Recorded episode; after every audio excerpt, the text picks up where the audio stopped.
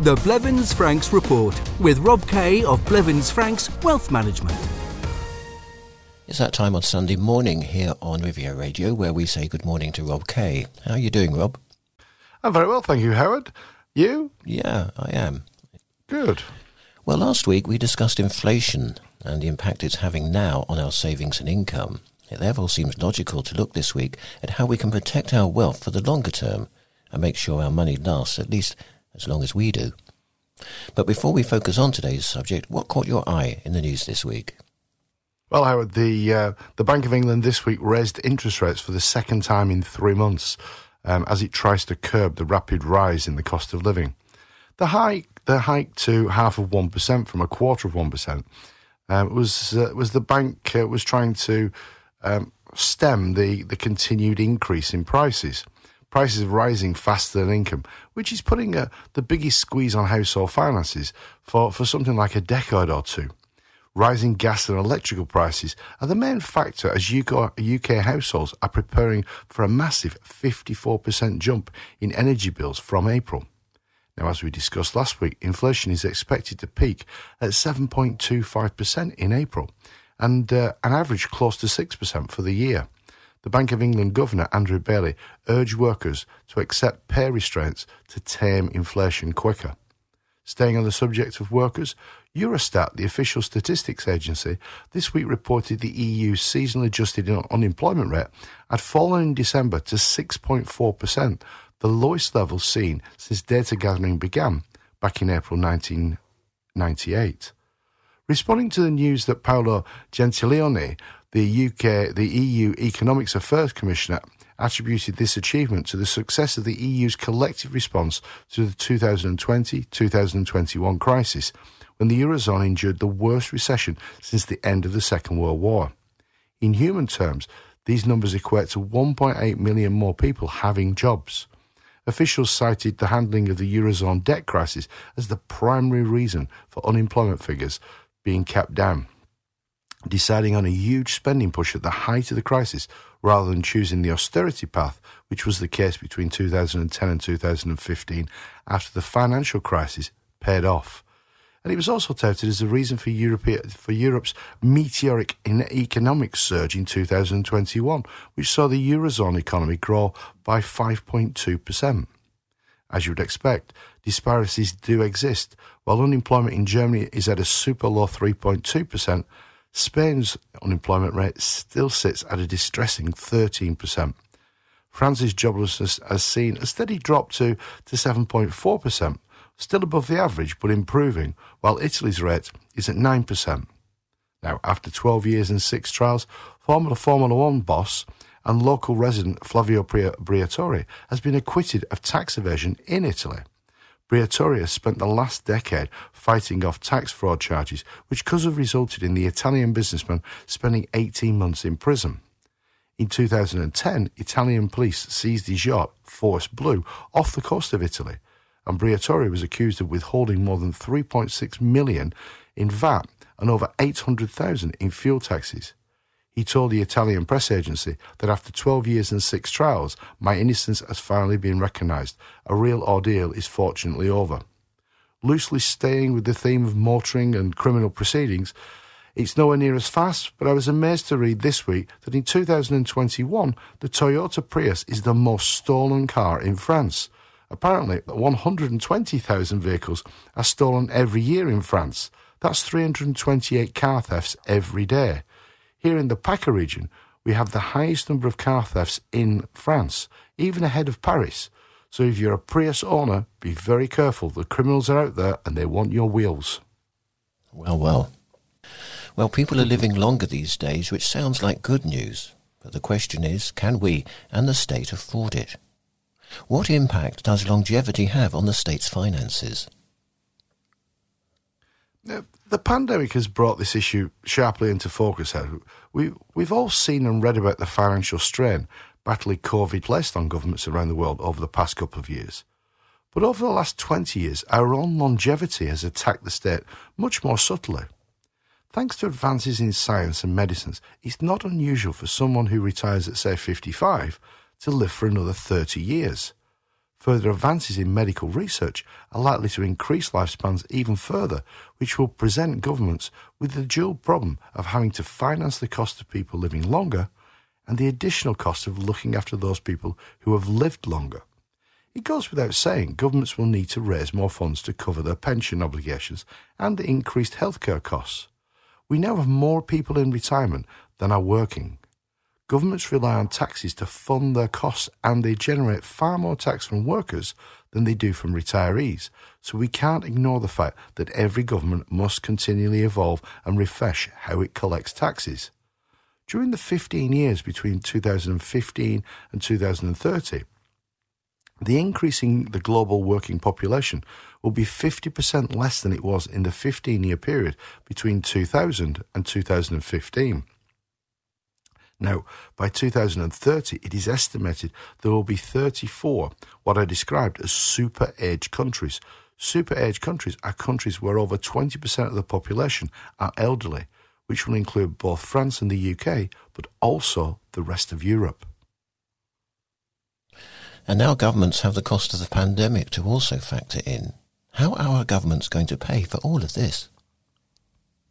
Since, uh, since the financial crisis of the of the late noughties, governments have been juggling the funding of their increasing infrastructure and social costs by promoting opportunities but not constricting growth. We can't get away from the fact that unilaterally the coffers of most governments are funded by taxes. And as we've seen during the pandemic, managing that balancing act is frankly as difficult as herding cats. The UK's two 2021 budgets were classic examples of the difficulties governments face. The content of those budgets gave us a great insight into just how difficult this balancing act is. The UK Chancellor of the Exchequer, Rishi Sunak, introduced a corporate tax increase to harvest tax from those companies who profited during the pandemic. He stayed well clear of announcing any immediate personal tax rises, but he also sent, then set the foundation for a complex attack on household pockets over the next five years. Whether you're earning a living, selling a business, selling a property, or even if you die over the next five years, the UK taxman will receive substantially more than he has before, simply because Sunak took a leaf out of the approach regularly used here in France by the tax authorities, especially over the past 15 years, and he extended the freeze on tax thresholds. In the case of inheritance tax, that means the point when your estate pays tax, £325,000, will not have increased since April 2009. What's your advice to retired expatriates? How should they protect themselves from higher taxes? Well, uh, my advice to expat, retired expatriates is the same as my advice to, to those of you who are still working. We all need to review our finances on a regular basis. This is especially important for retired British expatriates because invariably their finances are frequently affected by changes made both here in France and then back in the UK. Our savings and investments need to work hard for us, as or, or as hard as, as we work when we're accumulating them. Our savings need to be protected from unnecessary taxation. A perfect example of unnecessary taxation is holding on to investment assets such as UK ISAs which are extremely tax efficient in the UK, but totally exposed to tax once you become a French resident. Over the years, we've frequently faced this issue, but it's becoming or become an even bigger issue with Brexit because so many people hurriedly decided to become French residents just before the transition period ended and before the withdrawal agreement door closed. Unfortunately, in their haste to arrive, many of them didn't make suitable plans for their finances after they arrived. The issue of holding inappropriate assets when you move to a new country is brought more subtly into contrast when someone retires. retires. Retirees have to rely on their pensions and their investments to generate income and cover their expenses. While we're working, we are frequently too busy to focus on our finances. We simply bury our heads in the sand, maybe work harder or longer to earn more money, which defers the problem, but it hasn't really gone away. The only sound way to minimise the taxes you pay is to arrange your financial affairs appropriately for life in France. Then, on a regular basis, review those arrangements to ensure they are still appropriate for both you and the financial landscape that constantly evolves around us. Well, the longer we live, the longer we need our savings to last. So, as we discussed last week, I presume inflation is a major concern.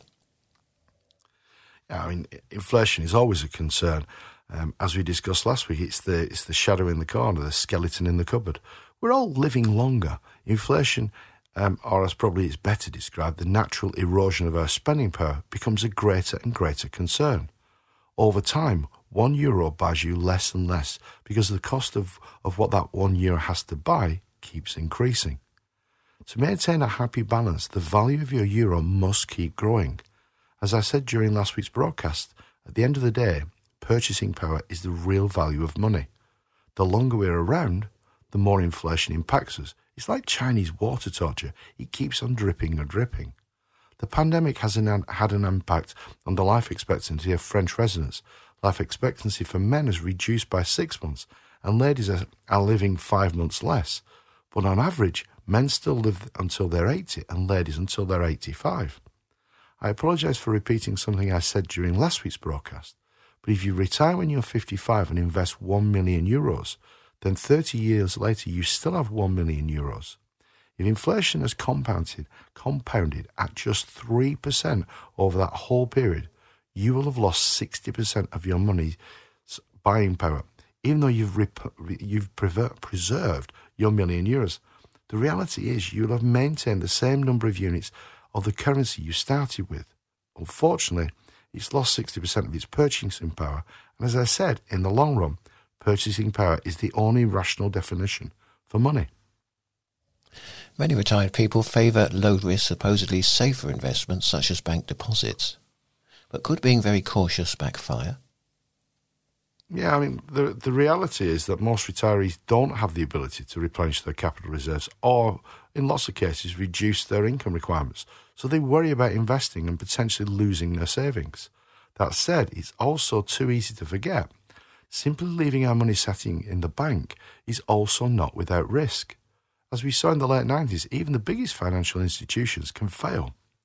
A combination of low interest rates and inflation has been devastating for capital values and the purchasing power of cash over the past 10 years. Because, as you said, Howard, a cautious risk adverse approach is not totally risk free. And it's backfired for anyone who's had their capital sitting with their bank having an appropriately structured, less risk averse approach to, to investing is not the same as visiting the casino here in Monaco and putting all your cash on red and spinning the wheel. Investment markets can be volatile and they can be unsettling, but over the medium to longer term, risk can be reduced and a better, a better risk rated return can be generated. What steps can we take to beat inflation but without taking on too much risk? We need to, we need to, as, as we said numerous times during this broadcast, we need to regularly review our savings and investment arrangements to make sure our investments continue to work as hard for us as we did when we were accumulating them. And they are protected from unnecessary taxation. Just like inflation, taxation is a major threat to our financial security. Under the French fixed rate investment tax system, unless you have established tax efficient arrangements, you will pay 30% of your investment gains to the French taxman. To minimize the investment tax charge, you need to take tax efficient structures or use tax efficient structures for your finances, which means you need to objectively analyze both your requirements and your tolerance to risk. Now, that's not easy to do yourself because personal bias, opinions, and emotions can easily cloud impartial judgment. The key to a well diversified portfolio is spreading your investment assets across different regions, asset types, and sectors you need to limit your exposure to one type of investment, but importantly, you need a strategy which is appropriate for your particular situation. Our pensions are obviously important for our financial security. Should we review our pensions to see if we can improve our income, but without risking our capital? Yeah, pensions are frequently the bedrock of our financial security, especially in retirement. So it's especially important to make the very best of our savings. It goes without saying everyone should review their pensions, but that doesn't mean changes will necessarily be required. With pensions, sometimes doing nothing and appropriately manage them is the best solution. I, re- I was reminded of this when I recently spoke to a gentleman who contacted us after listening to a previous broadcast. He had read an article about QROPS, which also coincided with a cold call from a Spanish based company who claimed to be UK pension specialists. Because he's moved um, to, to France and because he's got money in the UK pension fund, which he's not done anything with, he was about to transfer it to a QROPS as recommended by the Spanish based company. If that transfer had been done, he would have immediately given 25% of his pension to the UK taxman. He went back to these so called advisors and their next idea was, was for him to draw down the whole fund. That would have cost him even more in tax. Talking to this gentleman reminded me of the real benefit of taking advice, which inevitably costs you less than probably tax would cost. Now, before the phones start ringing, in the right circumstances, expatriates can still benefit from transferring UK pensions to QROPS and also potentially reinvesting their pension capital using French compliant arrangements such as Assurance Vie. It's very, very important, though, to take professional advice from a company regulated and qualified to give UK pensions advice. Before you do anything, you need to know what your pensions are really worth and if they offer any guarantees. And please be very, very careful with your pensions. There is approximately £3 trillion sitting in UK private pensions, so they understandably attract the attention of tricksters and fraudsters like Moss and Insects to Life be very, very careful of pension scams, which are more common than you might expect. Now, if you would like to discuss making your money last longer, or at least as long as you do, and you want to talk to a Blevins Franks partner, if you live in France, you should call our Valbonne office, and the telephone number is 0493 001780. That's 0493 001780. Or if you live in Monaco, and as we say every week, visiting our Monaco office could be more convenient for you, call our Monaco office. And our number here in Monaco is 97775574. That's 97775574. And as this subject was prompted by, by questions posted to the questions portal, if you have a question or if you want to suggest a topic to discuss in a future programme, email them to rivieradio at blevinsfranks.com. And if you would like to know more about Blevins Franks, or if it's just simply easy to contact us via the website, simply direct your internet search to www.blevinsfranks.com. Many thanks, Rob. Always interesting. And we'll talk again next Sunday morning. I'm looking forward to it. thanks, Howard. Have a great week. The Blevins Franks Report. If you would like more information on any of the topics discussed in this programme, contact your local Blevins Franks office on 0493 or riviera at blevinsfranks.com. Is your wealth management on track to meet your objectives and provide long term financial security? Blevins Franks has 45 years' experience managing our clients' capital. We provide a range of integrated financial services to give you peace of mind about your future. Our investment recommendations are personalized for you and designed to be tax efficient and meet your estate planning wishes. Contact Blevins Franks on 04 or visit blevinsfranks.com.